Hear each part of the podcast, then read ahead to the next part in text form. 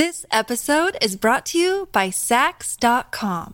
At Saks.com, it's easy to find your new vibe. Dive into the Western trend with gold cowboy boots from Staud, or go full 90s throwback with platforms from Prada. You can shop for everything on your agenda, whether it's a breezy Zimmermann dress for a garden party or a bright Chloe blazer for brunch. Find inspiration for your new vibe every day at Saks.com.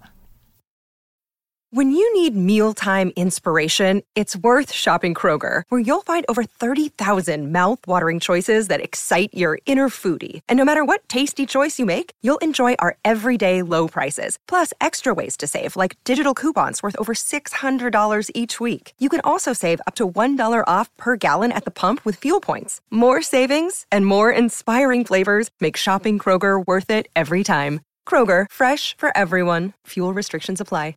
Another day is here, and you're ready for it. What to wear? Check. Breakfast, lunch, and dinner? Check. Planning for what's next and how to save for it? That's where Bank of America can help. For your financial to-dos, Bank of America has experts ready to help get you closer to your goals. Get started at one of our local financial centers or 24-7 in our mobile banking app.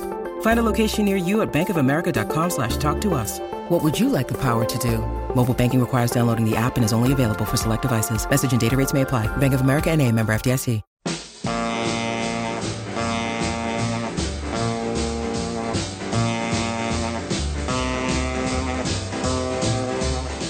Welcome to Let It Roll, the insanely ambitious musical history podcast hosted by Nate Wilcox. We've covered the early history of rock and roll, country music in the 20th century, the rise of hip hop, disco, and electronic dance music, and now heavy metal. Stay tuned for our histories of Broadway, opera, punk rock, jazz, blues, and gospel. Follow the Let It Roll podcast on Twitter at Let It Rollcast and check out our website at letitrollpodcast.com. Let It Roll is a Pantheon podcast, and you can listen to more great podcasts at www.pantheonpodcasts.com. Today, Nate welcomes Madeline Bocaro to discuss her book, In Your Mind The Infinite Universe of Yoko Ono. Email us at letitrollpodcast at gmail.com. Pop in those earbuds and enjoy.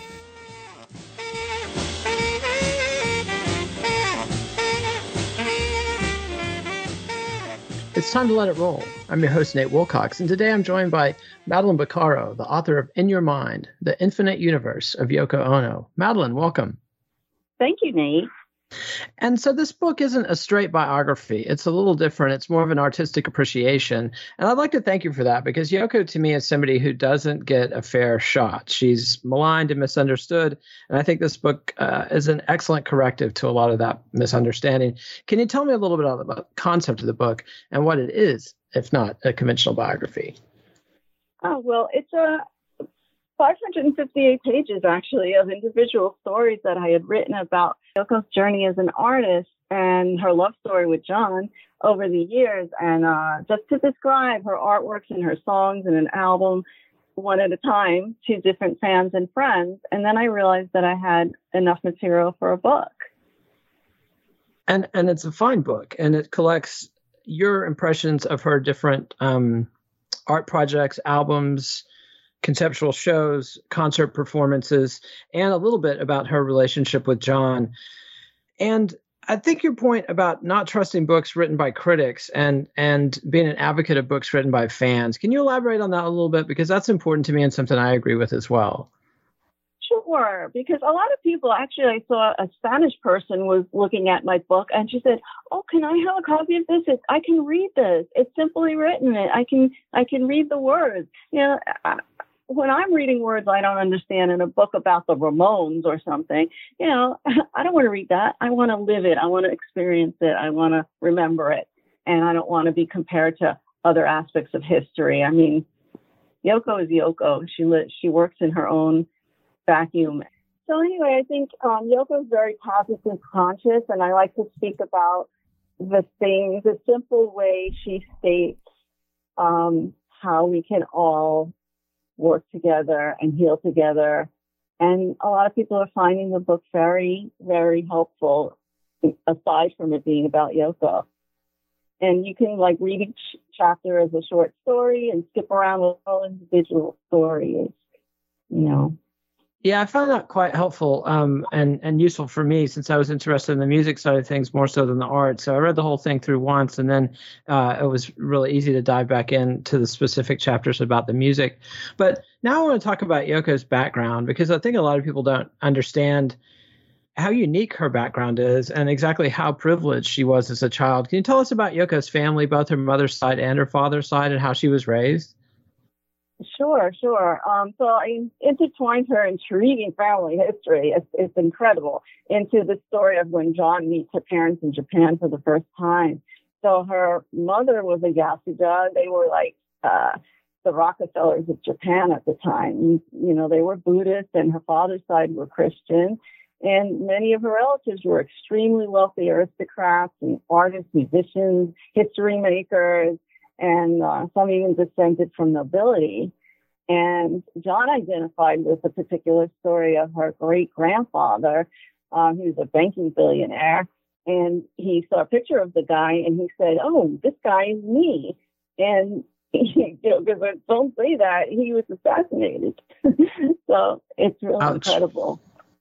Yeah. yeah, that that is an interesting twist, and and you know, Yoko's never made any bones about her belief in um, supernatural forces and uh, zodiac and and psychics and everything. So that's a big part of the story as well, and that was a big part of John Lennon's life with her as well. And I want to drill down into her specific musical background because, you know, a lot of people, particularly Beatles fans who were confronted with Yoko for the first time at, say, Live Peace in Toronto or um, early Plastic Ono Band shows, a lot of people have the mistaken notion that she was an amateur. And anybody who's tried to emulate her vocal stylings will figure out pretty quick mm-hmm. that it's not something that an amateur can do or even really attempt. Um, so, could you tell us about her musical education? Sure. So, since childhood, she was familiar with written musical scores. She um, learned pitch and harmony and how to score music. And one of her homeworks that she always talks about is that she had to listen to the sounds of the day and transfer them into musical notes. So she had that perfect pitch and she knew all that. And um, that it all made her realize that the composer wasn't the only one that can interpret a work. And that was her whole premise towards art, you know, giving instructions so that people could find their own meaning and complete the work. And, you know, she was into 12 tone composers and Middle Eastern and Indian music and folk songs. Um, and, you know, they asked her about her favorite music once, and she said, I know, I can't say it's bebop lula. You know, she liked all the abstract composers. And she was also a pianist who liked to sit down and play Bach and Beethoven and Debussy um, just to relax famously inspiring John's song Because, which was based on her playing with uh, Beethoven's Moonlight Sonata. But there's one p- technique in particular that you describe uh, her using in the book that was interesting to me, which is something you call the Hitai technique that came from Kabuki right. theater. Can you talk a little bit about that? How she applied it and how it, you know, what's Kabuki theater and and and how um, that technique was something that was applicable when Yoko first started jamming with rock and roll bands with John Lennon? Sure. Um, well, I have a chapter called Queen of the Screen, and it explains where it comes from and how. Um, yeah, Hitai is from Kabuki Theater. I think it was more of a subconscious influence because she doesn't walk around saying I was influenced by Kabuki Theater, but um, there's another forum called Enka, and there's Okinawan folk music that that she's got little elements of, um, and traditional Japanese children's songs and pop songs. You know, it all like nostalgic flavored melodies, and you know, she has a lot of melodies as well. So, and it's all Japanese influence. There's an entire chapter about the Japanese heart of her work you know, she reveres the aesthetics and spirituality and the reverence for invisible things and for nature. And this is all imbued in her work. And she sees the world that's like not just three dimensional, but six dimensional. She's not bound by any conformist musical techniques. You know, she broke through all the barriers really. And let's tell me a little bit about her first husband, Toshi Ichiyanagi, because he is one of the most famous uh, composers in post-war Japanese history, both avant-garde and traditional Western music and traditional Japanese music.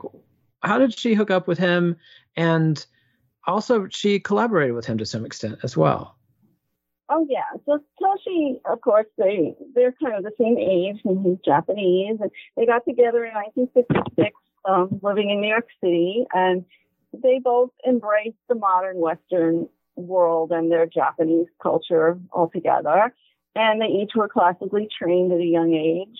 And um, Toshi was interested in 12 tone composition, but um, he was at Juilliard and they didn't have classes in that. So he just became a virtuoso pianist and a composer.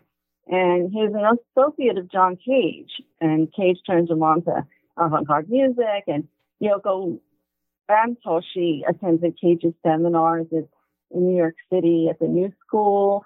And uh, they toured Japan with Cage, who was in influenced by Buddhism and Japanese art as well.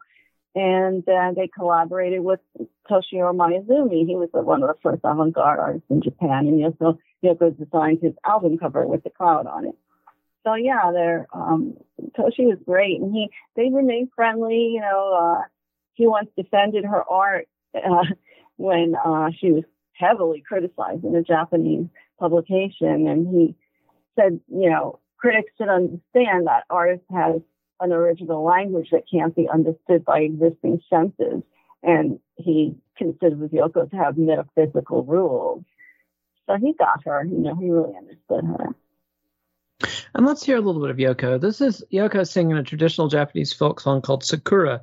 And this is from the Mike Douglas show when uh, John and Yoko were regular guests in the early 70s.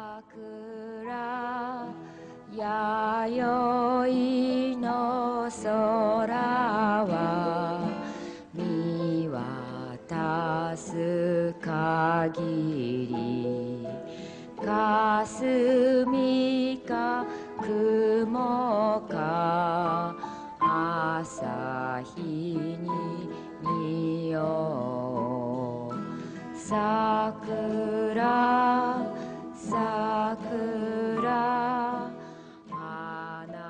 And that was Yoko Ono singing a Japanese folk song called Sakura on the Mike Douglas show in the early, early 1970s. And I, I picked that one because I wanted people to understand that Yoko can sing in a conventional sense. And particularly when you hear her singing Japanese and she's not dealing with the additional handicap of the English accent, English is her second language. Um, it's, it's, should be obvious to anyone that she can sing from hearing that. And um, yeah and uh, and and I'm just pushing back on that just because I've read so many rock critics and fans, uh, you know, assailing Yoko's music without understanding that she is actually a trained technician. At the same time, coming from a background of classical music, traditional and classical Japanese music, and avant-garde classical music, which is different from 12-tone classical music, which she was also a student of, plus she collaborated with Ornette Coleman and free jazz. So it's almost like Yoko was made in a lab to blow the mind of Beatles fans with all this stuff that they had no concept was going on in, in the musical world outside of John and Paul. And I'm a huge Beatles fan, but you know, there's a lot more to the world and she loves you and love me too. And Yoko brought so much of it to the table, it just really freaked people out massively. Um, and now I want to ask about well, her yes, second. Go ahead. Yeah, sorry, go ahead. They were you want... different worlds. I mean, I can't find any contradictory statements uh, because people always say, "Oh, she knew about the Beatles," but throughout her life, through John's life, I mean, she's always truthful and consistent about not knowing them. And there's a quote in uh, that Peter Brown book, The Love You Make, you know, they, the Beatles were reminiscing about their Shea Stadium concerts. And Yoko was a oblivious. She said, What were you doing at a baseball stadium? You know, and they said, Well, we played two sold out concerts there. And she, she said, Oh, well, you know, she started telling them about the events that she staged that year, which of course they had no idea about. So, you know, she was oblivious to the fact that they were biggest band in the world. Yeah, and that's um, something that people find very hard to believe. But if you know people that are focused on their scene and doing their thing and are very busy, and why would she be paying attention to pop music? She's playing on stage with John Cage and um, exactly. you know La Monte Young, who's an enormous influence on the Velvet Underground, but also kind of the father of minimalism, which is the classical style that kind of brought Western classical music back into popular favor in the early '70s. So, uh, yet another very big deal.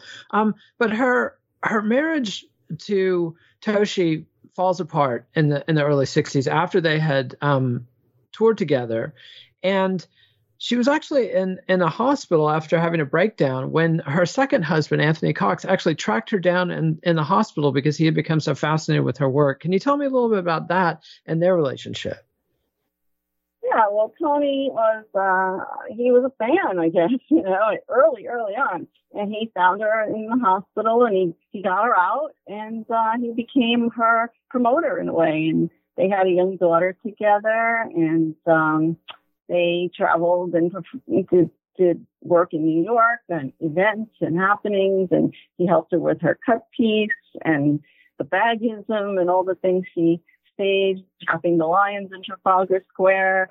Um, he he was instrumental in getting her the show at Indica Gallery where she met John. So yeah, he was a big fan in the beginning. And let's talk a little bit about the conceptual art. I don't want to get too into that because I'm more interested in the musical side of it. But I think understanding what a conceptual artist is and that Yoko was very much a pioneering conceptual artist of the 20th century. And her book Grapefruit, which she wrote when she was 19, is just incredibly dense and packed with with tons of ideas, several of which have since been implemented. Can you tell us a little bit about Grapefruit and the concept? What is conceptual art, and how did Yoko manifest it? Okay, so Grapefruit was published in 1964, and she made 500 copies, and um, she she really it was just therapeutic for her. She had been through the war, you know, evacuated from her home as a child, and she was really a fragile person, and she wanted to communicate, and the the way she communicated was just writing these little scenarios for people to complete in their minds. And that's she achieved in that book. In fact, like some people say, reading some of the chapters in my book are like reading grapefruit at length because she's just got so many incredible thoughts and messages, uh, really like self help messages. And grapefruit is really fun. She didn't want it to be like a like we were saying of critics writing these long drawn out theories, and you know she wanted a book like that. She wanted it to be something you could just read and digest and work with in your own life. And that's something I think that has really baffled a lot of people that are trying to, to deal with Yoko Ono's work, and they've just never seen anything like it.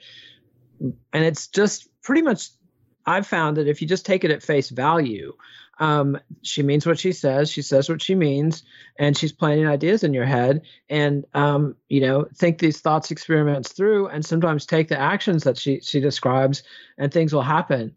Um, she was also associated with a group called Fluxus, and performed yeah. um, with them uh, at their Carnegie and the, at the Carnegie Recital Hall, which isn't the main hall, but it's a smaller venue connected to Carnegie Hall in 1965. She performed Cut Piece there. Tell us a little about Fluxus and Yoko's relationship with them. George Maciunas um, is the founder of Fluxus, and he founded on the idea, well, it was disdain for conventional art, basically. And it was an amalgam of experimental artists and working in various media. And um, he was the first to create kind of a cooperative artist building, which lent the term co-op. And um, he gave them artists the chance to have communal living in New York affordably. And that area where he did this was soon to be known as Soho, which is south of Houston Street. And uh, he founded this Flux House Cooperative and um, all the artists flocked to him. Of course, he ended up meeting Yoko. He gave her her first exhibition at his gallery. He had this gallery called AG in uh, summer of 61.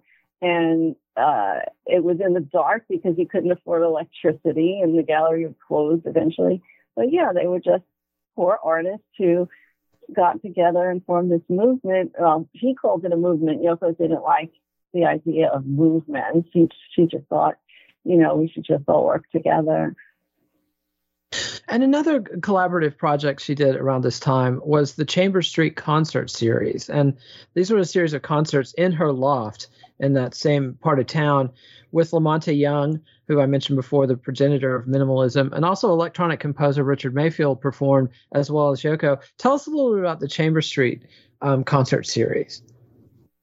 Okay, so those are from December 1960 to June 61. And, uh, you know, Yoko was kind of dissatisfied with the attitude of the avant garde. She felt they were elitist. And she was surviving by teaching Japanese art in the city, and she put her art aside. But um, the Chamber Street concerts were in Tribeca, where artists started living and working there. And um, she was amongst the first people to do this. But the context basically is John was still in the Beatles with Pete Best on the drums you know, when this was happening. And, you know, when the Beatles first came to America, she was staging her own events in Tokyo. She published Grapefruit and she did Cut Piece in Japan and New York and the Carnegie Hall concert and all this, you know, was before that. So uh, she found this five floor walk up at Chamber Street and there were very few places in the city at the time where unknown artists could perform. And, uh, you know, either downtown or at the Carnegie Recital Hall. So she converted this loft into a performance space, and um, it was co-promoted by La Monte Young, and he he worked with electronic drones. You know, he composed music with vibrations, basically, and she remembered the exact moment she started doing the concerts, and she sensed the future significance of it. And um, so she was in a hurry to begin, and she didn't have time to buy furniture. And so everyone was sitting around on orange crates, and but it was just really primitive, but really futuristic as well. Yeah, and and also I think historically immensely significant because of not only um, the impact on the avant-garde classical world, but also through the rock and roll world. And I want to I want to play one of Yoko's first collaborations with John Lennon now, and then when I come back, we'll talk a little bit more about the connection between Yoko and La Monte Young and what they were doing, and the birth of alternative rock from the Velvet Underground to Sonic Youth, which Yoko and La Monte Young are kind of the grandparents of, I would say. But this is Don't Worry Kyoko. Mom is only looking for her hand in the snow, recorded with the Plastic Ono Band.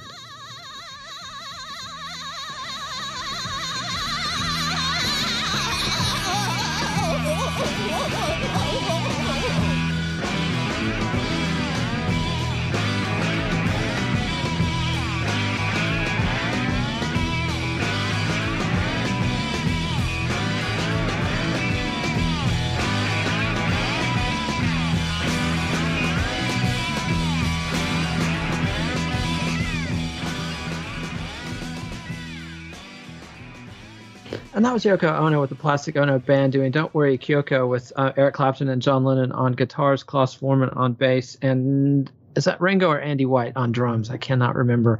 Um, but that is the unfiltered. Excuse me, did you have the answer on that one? Um, Don't Worry Kyoko? No, it's not Andy White, it's not Ringo. Yeah, okay.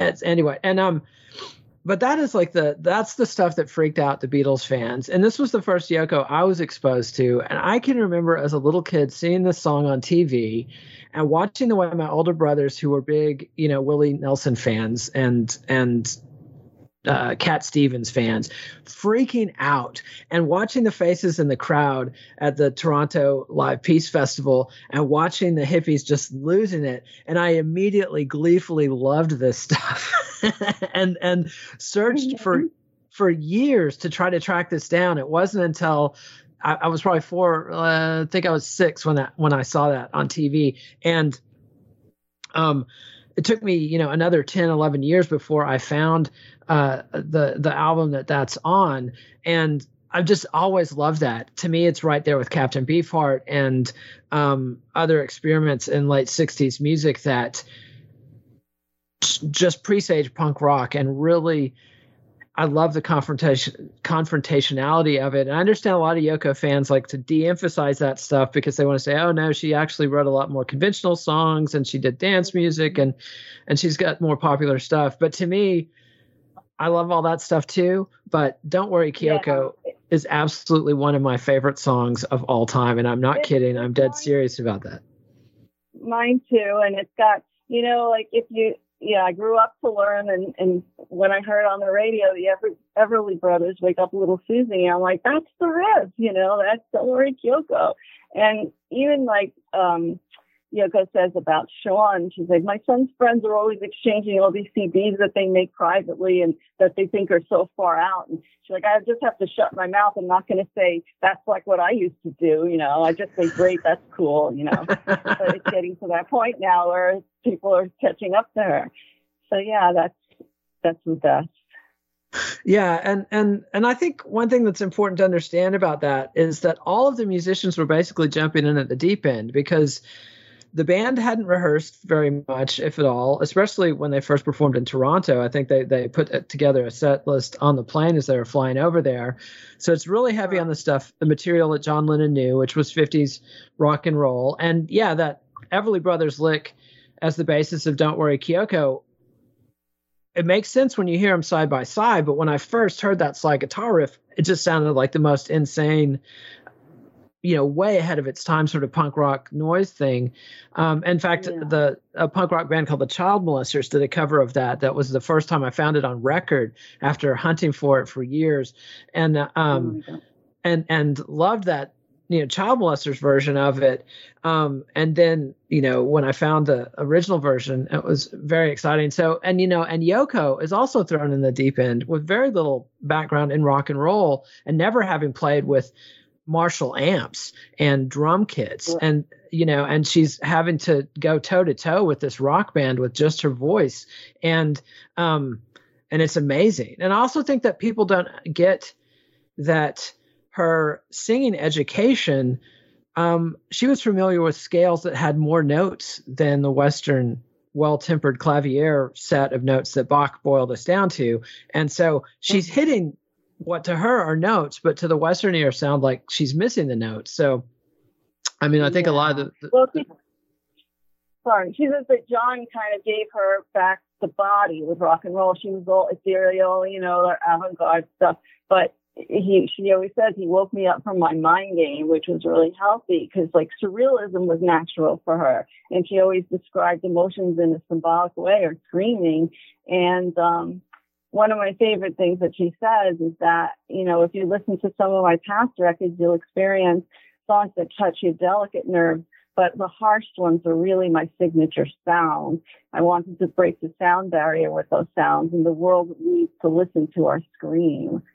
So I just like thought that was really sums her up in a way. And I asked I did... her once, you know, what what is what can you do with a scream that you can't say with words? And she says it's just extremely expressive, expressive of our emotional life, which we always censor. And people don't want to hear women screaming; they want to hear a pretty song, and that's the male society's idea, you know. And also, she likens, um, you know, her song "Kiss, Kiss, Kiss." Um, she's like people feel it's less natural to hear the sound of woman's lovemaking than the sound of a Concorde killing the atmosphere you know, but she thinks that both sides are really needed. Yeah, absolutely. And it was also interesting to read that some of her vocalizations, uh, particularly in the song "Why," were inspired by having over, overheard a servant giving birth uh, in in mm-hmm. um, in the mansion that she grew up in, and that was a classic case of the parents knowing this birth was coming and telling her to stay away from the servants' quarters. And of course, she makes a beeline for the servants' quarters to hear what's going on, and you know that marked her and and it's just such a yeah. powerful expression of women's trauma. It's just um, I, you know, it's, to me, it's one of my absolute favorite pieces of music of, of all time, and and the thing that made me a Yoko fan for life. But let's take a quick break and hear from our sponsor. When we come back, let's talk about how she met John Lennon and kind of their relationship. Hello, Pantheon podcast listeners. Christian Swain here to tell you more about my experience with Raycon earbuds. Our family now has three pairs of Raycon earbuds around the house, and my wife just grabbed a pair of the Headphone Pros to replace some headphones from a company that was double the price. And yes, she loves them. Now, if you haven't pulled the trigger on a pair of Raycons, or even if you have, but you're in the market for another pair because they're just that good, well, now is the time to check them out because they just launched their upgraded model of the best selling everyday earbuds. With Raycon's upgraded everyday earbuds, now you also get active noise cancellation, ergonomic design, and multi point connectivity that lets you pair with two devices at once. New quick charge function, three customizable sound styles, plus awareness mode. Available in a variety of vibrant new colors to complement any and all skin tones. I even have a pair of earbuds in a cool green color. I have tried just about every earbud known to humankind, and these Raycons are fantastic. Seriously, if you've been wanting to check out Raycons, there truly is no better time. You're going to ask yourself why you didn't check them out sooner, and Raycon offers a 30-day happiness guarantee. So, what are you waiting for? Go to buyraycon.com slash Pantheon today to get 20% off your Raycon order, plus free shipping. That's right, you'll get 20% off and free shipping at buyraycon.com slash Pantheon. Buyraycon.com slash Pantheon.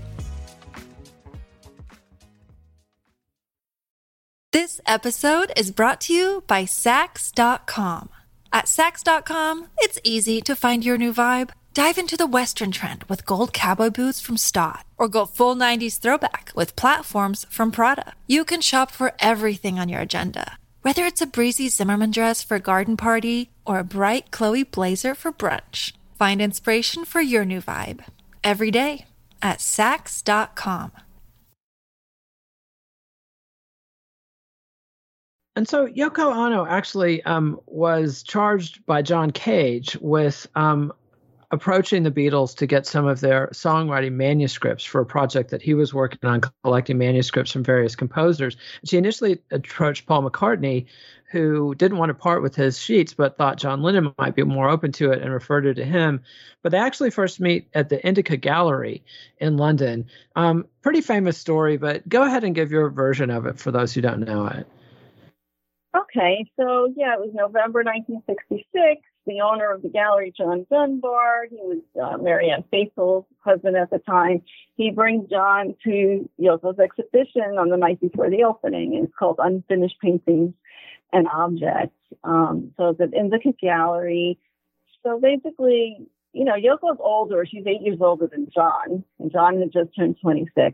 She was in her second marriage to Tony when they had a daughter together and she was struggling as an artist in Tokyo and New York. So she she came to London and she just felt like she described it as a shimmer in the air. She just felt the electricity. So um, it was in the basement of Indica Books and it was in the center of swinging London. And uh, Paul McCartney's um, girlfriend, Jane Asher, um, had a brother, Peter, and he was a co owner along with Barry Miles. And um, it was in Mason's Yard in Mayfair on hip area, a little cul-de-sac, and near the St. James Club where Hendrix played and other greats. And, um, you know, so McCartney was a big supporter of the gallery and he introduced Yoko to John, to John because she um, had asked him for some manuscripts and John, you know, Paul never parted with any of that stuff. And um, so yeah, Paul was like a little jealous because he thought he was the avant-garde one. You know, he loved all these artists and was into this gallery. But John became wildly avant-garde because he was so constricted living in Weybridge, and his wife didn't understand how free he wanted to be.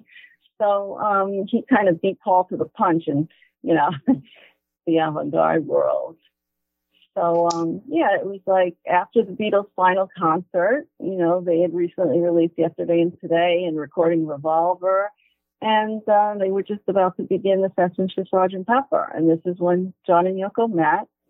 So Dunbar told John that this avant-garde artist would be staging a happening. So John, of course, thinks, "Oh, great orgy," you know, but of course, he just sees this little woman in her long black hair arranging these weird objects for her exhibition. And um, Yoko was a little mad that Dunbar brought somebody there. She was just like busy getting it ready. Um, but she said, you know, she saw them standing in front of her exhibit, this blank canvas, and she's like, John's looking at it like it's the most important painting in the world. and she's like, oh, this guy looks nice, you know. So uh, the first thing John she did was hand John a card that said breathe, and he's like, okay. And then then he saw the ladder, white ladder, up to the ceiling with a, a magnifying glass hanging from it, and this painting on the ceiling had this tiny words that said yes. And that was just stairway to heaven, basically. And that was it from there on. He said, you know, everything was anti this, anti that, and this was something positive. So I, I was in, you know. So and the two, kind of. And the two of them correspond then uh, and build a friendship for the next year and a half or so. And ultimately, um, one night Cynthia Lennon is away from home and Yoko comes to Lennon's house and they consummate their relationship and record the unfinished music Two Virgins album. Tell us about that collaboration. Okay, so yeah, about 18 months after they met, they finally get together because she had been in Paris and London and, you know, she was trying to avoid it actually. She didn't want to get involved with someone. She just wanted to do her work. But, um, so like she always believes in that unfinished concept, and she says she got it from Schubert's Unfinished Symphony, and um, she always says that she feels like Mozart at the end of that film where he's writing and writing and trying to finish, and she's trying to do that in every aspect of her life, but everything seems like unfinished. Um, so it was their first recording together. It was a sound collage. Um, they thought that sounds in the mind of the listener, not really in the grooves of a record. So it's really just the sound of two artists falling in love and noodling around with tape loops and wordless vocals and having a sort of rebirth, but on drugs, of course. and uh, they did the, the naked album cover as like the first nude selfie, I guess, and they uh, shocked the world in the birthday feast there. And uh, Yoko laughed because John took the picture with uh, a timer and cleared everybody out of the room so I could do it in secret, and then the whole world sees it. That's their humor, you know. yeah, and it's interesting in the book she talks about how Lennon kind of brought the humor into their work and and their collaboration, and it's I think easy for a lot of people to see her as some sort of Svengali who lured John Lennon away from the Beatles and got him doing all this crazy stuff. But it's pretty clear when you really parse out their collaborations that John Lennon was as crazy as anybody ever and oh. was in a way using Yoko to help him break free of the incredibly constraining Beatles public image and get back to being you know that Lennon, which is what every mother in Liverpool called him as they told their kids to stay away from him. Like he had mastered you know communications to the level that he could become could co-create the most popular band in the history of the world. And so to me it's very clear that he architected all of his actions with yoko. I mean i don't think that they had any idea what the reactions would be but i think they were very conscious and lennon in particular was very conscious that he was breaking down his public image and killing beatle john so that john lennon could live. Right right. And there's this amusing clip of like outtakes from Two Virgins, and you hear, you know, she's going to go crazy with her vocalization, and John is jokingly counting her down. He's like, "Okay, we're the one, two, one, two," and she's laughing. It's just hilarious. They had this great, great rapport and humor that they just clicked. And tell us about the other um, unfinished music albums, Life with the Lions and the Wedding album that they did together. Um, so the wedding album is based upon, well, you know, it's all, it's all silliness really, but it, it's hilarious. Sean actually put out a repackaging of it recently and including all the exact replicas of the stuff included inside. And he's actually playing it in the video and, and, and kind of laughing at how crazy it really is. But, you know, they're calling each other's names and they're playing radio snippets and they're just experimenting and the moments of silence is, is the cool thing. I think that's kind of an homage to John Cage. I always wonder if she had to pay him royalties on the silence because that was his thing. that would be fair enough. And Life with the Lions, though, has a much more poignant aspect to it. Well, she had had a miscarriage, and they were recording it in the hospital there. So, and the and they have a baby's heartbeat on um the record. So yeah, and you can and you Yeah. can hear hear it fading away to silence, and it's a really um, for anybody who's ever lost a child like that, it's a very powerful and sad thing. yeah, people this is don't understand. They just continue to bash her. They send her voodoo dolls and uh, awful, awful stuff that she had to endure. Which you know, it's going to be the focus on her life story in the end. You know, the prejudice, the racial stuff, the the feminist stuff. But basically, she just looked upon it all. It hurt, you know, but she looked upon it as a blip in her life. She just continued as a blinders on. She just did what she had to do compared to the, the scope of her, her whole 89 years, you know, it's just a part of it to her. Yeah, and let's hear our next song snippet. This is a song called Mrs. Lennon um, that Alex Chilton of Big Star later based his song Holocaust on these chord changes.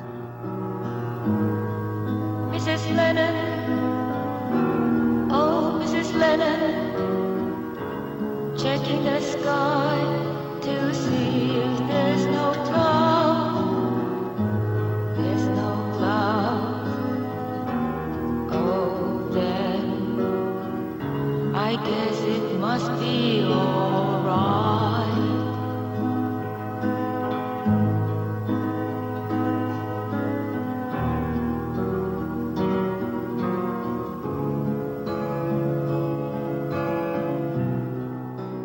And that was Mrs. Lennon from the Fly album, which was the same album that the version of Don't Worry Kyoko we played earlier was on. Um, and to me, just a totally different side of Yoko's artistry. And I've I heard Holocaust by Big Star long before I heard, um, but I got my hands on the Fly album. I think I got a hold of Fly in '90 or '91, and as soon as I heard this, I was like, ah, Alex Chilton, you are busted! Like this is a, a cold swipe of these chords. Yeah, the Uh, Holocaust demo is even more beautiful. I, I love the demo.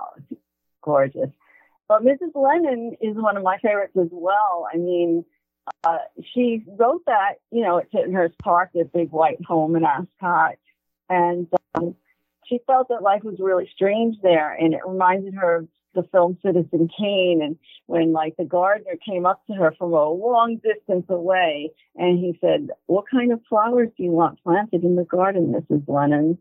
And she just felt like so empty and strange. So that's how.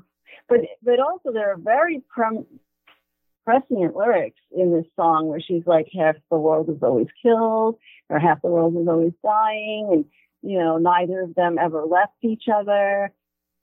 Some of this this happens in a lot of her songs. I have a whole chapter called Premonitions about this stuff. It's it's incredible. Yeah, it really does seem like subconsciously she was anticipating um, John's fate and and her fate as a widow through this stuff, and it's pretty heavy. And let's talk about this period. You know, John Lennon then famously takes Yoko along to the White Album sessions from the beginning, which you know disrupts the Beatles dynamic. She collaborates on Revolution Nine with John and George Harrison while uh, McCartney's out of town. Um, but at the same time, Paul writes a song called Hey Jude, which John and Yoko both saw as an endorsement of their relationship. Can you talk a little bit about her relationship with the Beatles and how she interacted with their creative process? So with the Beatles, John was the one who wanted her at his side all the time. Like she said, even to go to the bathroom, and she just she was so in love with him that you know, so okay, so she was with him, and she didn't want to intrude, but you know, when she was asked for an opinion, she would give it.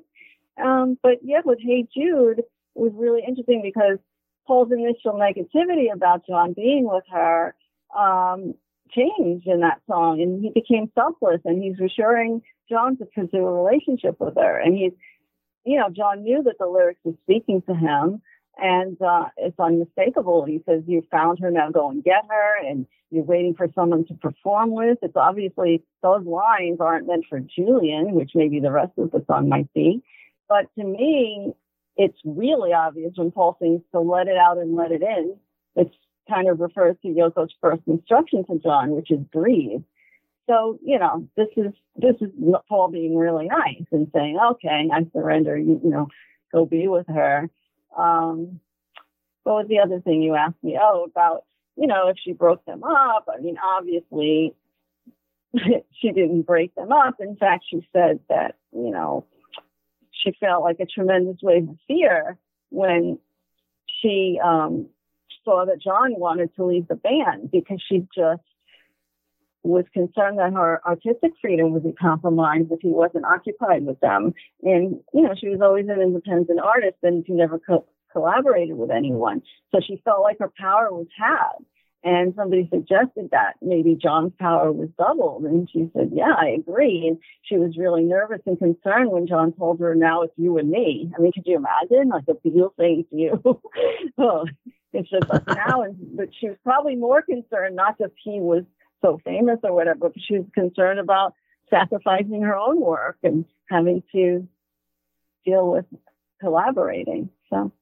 Yeah, I mean, he's an incredibly forceful person. There's an interesting bit in the book where she's talking to one of her psychic advisors. I can't remember what the person's particular occult specialty was, but the person said that Yoko was like a wind that was roaring over the earth but was ungrounded, and that she had just met somebody who was grounded like a mountain, and that was John Lennon. Mm-hmm. I thought that was an excellent description of what they were bringing to the table because Lennon was so wealthy and famous and used to channeling his creativity into into things that that drew a mass audience and very different from what Yoko had been doing in the avant-garde scene.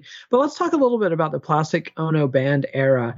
They collaborated on live shows. They played on the rock and roll the Rolling Stones Rock and Roll Circus, which of course wasn't released for many years. They played the live peace at Toronto show at the Toronto Rock and Roll Festival and then come together to put out the Plastic Ono band albums, the John Lennon Plastic Ono Band and the Yoko Ono Plastic Ono Band, which to me, if you take those two albums and mix them into a, a, a iTunes playlist or a YouTube playlist and shuffle them, you get the full mm-hmm. statement. I, I don't think you can get either album without hearing its mate. And a lot of people, I think, missed out by only listening to the John Lennon album. Can you talk a little bit about the Plastic Ono Band, what the concept was, and how they collaborated in those projects?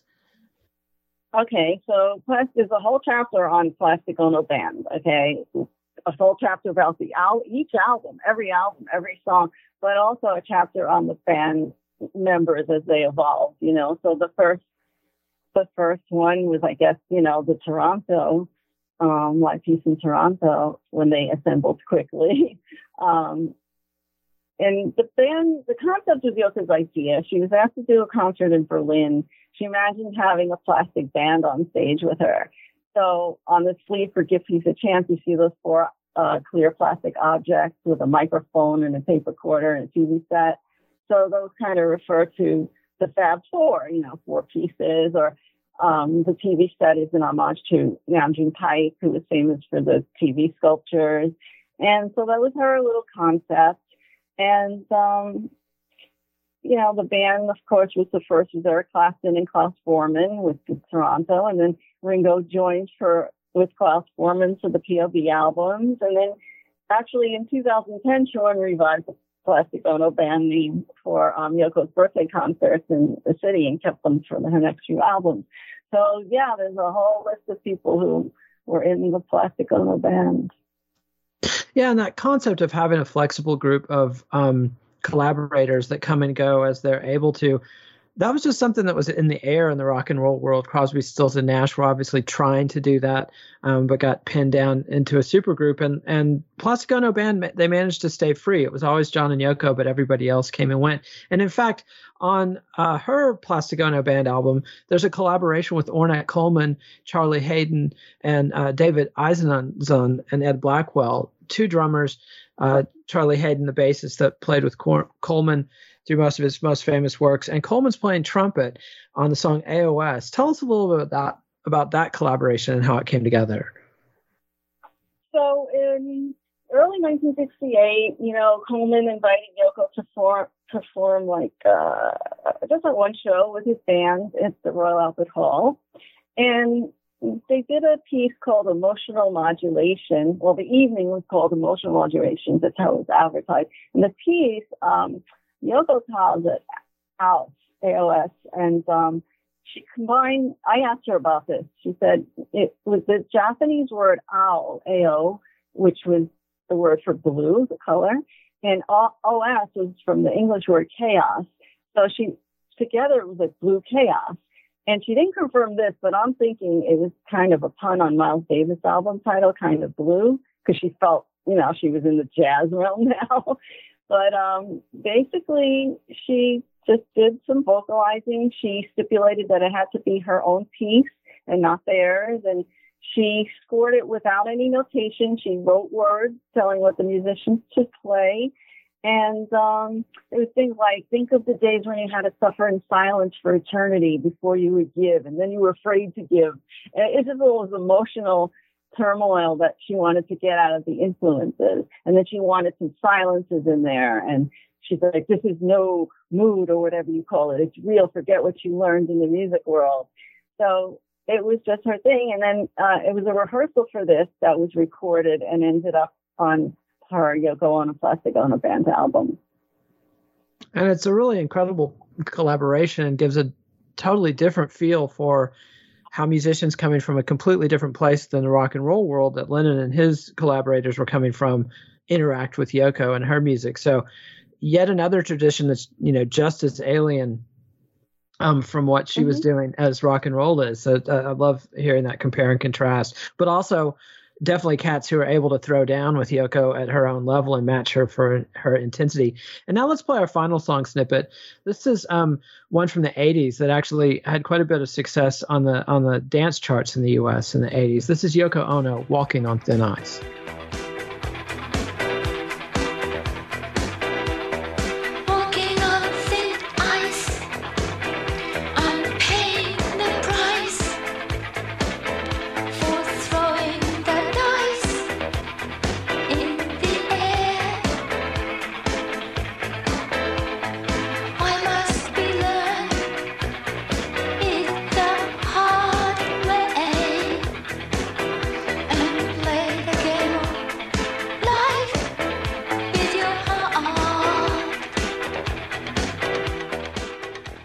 That was Yoko Ono, Walking on Thin Ice, one of the last songs that John Lennon ever played on. Um, and we're skipping a lot of stuff. We're, we're skipping over the long weekend when Yoko sent John Lennon away for 18 months with May Pang, um, the Sometime in New York City album, which features their collaborations with um, Frank Zappa's band and also the Plastic Ono supergroup from the Lyceum concert, and a number of stuff. But I want to get to the death of John Lennon and Yoko Ono's how she dealt with that, both music, especially musically. Um, how did she confront and express her grief publicly in this period, horrible period?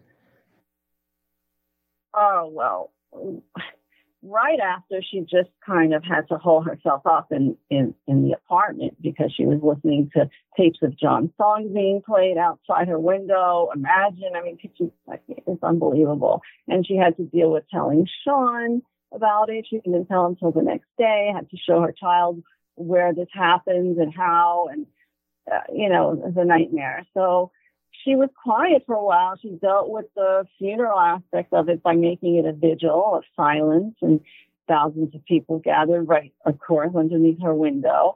And um, she she began hiding under those sunglasses that actually John had chosen for her maybe he knew something, maybe he didn't, you know, and she was wondering why why did he choose these? He said you should wear these all the time now. So they kind of protected her and um she didn't really emerge until six months later. Well, she went into the studio right away and started recording Season of Glass. Um and finishing some songs that had started together and adding others. And of course the album cover reflects the nightmare to John's glasses with blood on them showing what the world had done to him and to her. And, you know, she says, you know, she saw a floor with a pool of blood. And that was a mild expression of what she saw, you know, and she was amazed that people felt that she was exploiting him. She felt like, you know, this is what he would have wanted to say. Like, look, this is what you did.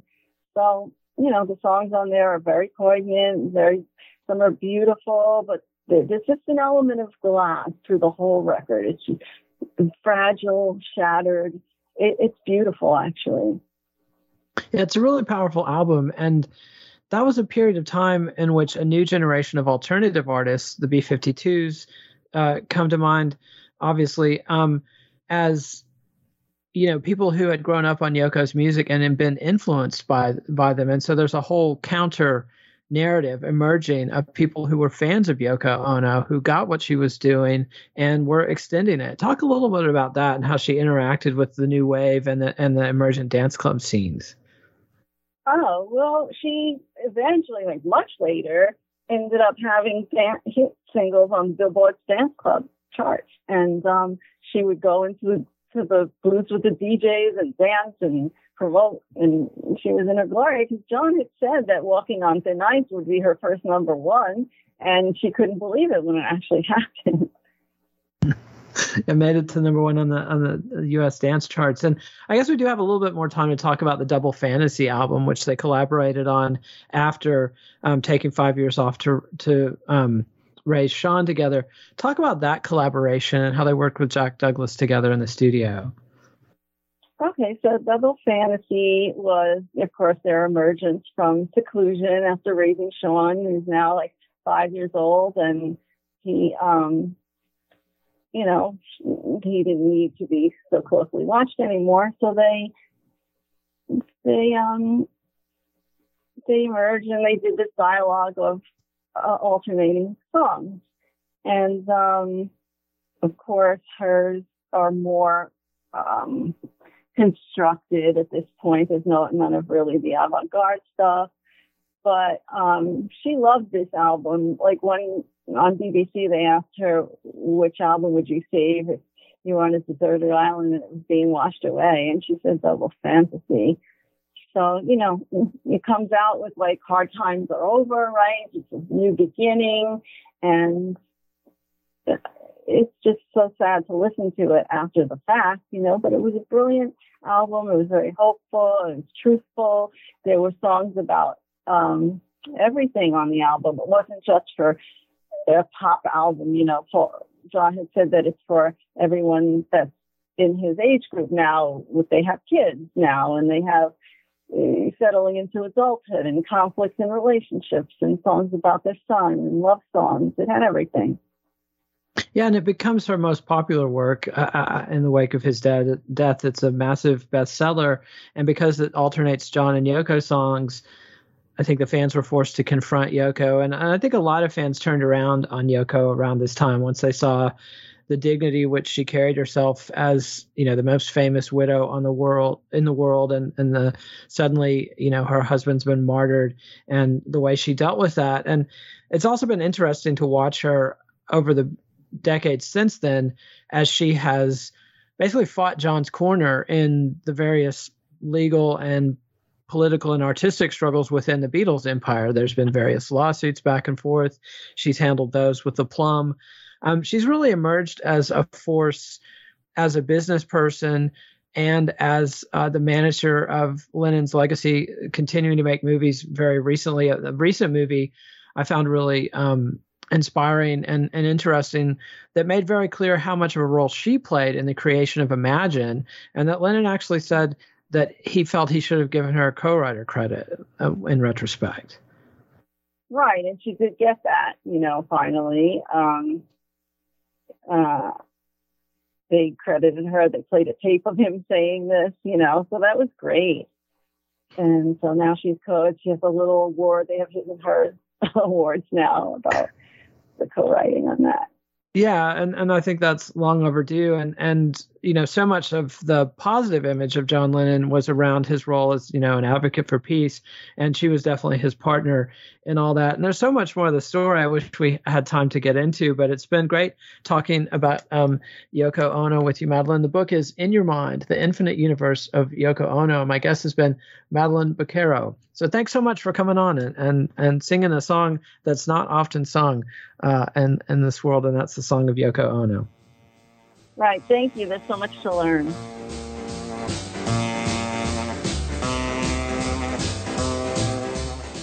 Follow the Let It Roll podcast on Twitter at Let It Rollcast and check out our website at letitrollpodcast.com.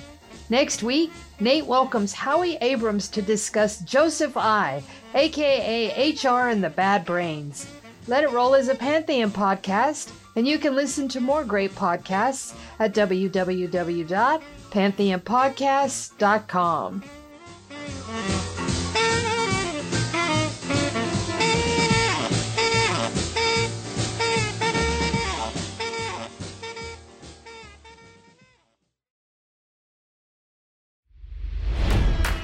It's NFL draft season, and that means it's time to start thinking about fantasy football.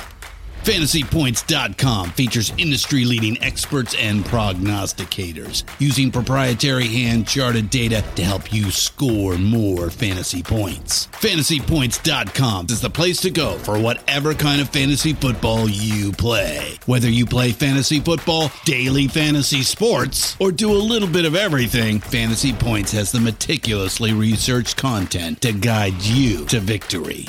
And why wait for the fall? Fantasy Points also covers the new spring football league, the UFL. Join the guru, John Hansen, Scott Barrett, Joe Dolan, and other massive names in the fantasy football universe with an exclusive offer. Use code Pantheon for 15% off any fantasy points package, including the all in package, with access to every article, tool, and data nugget that Fantasy Points has to offer. That's fantasypoints.com and code Pantheon for 15% off at Fantasy Points. Fantasypoints.com. Code Pantheon. Score more fantasy points.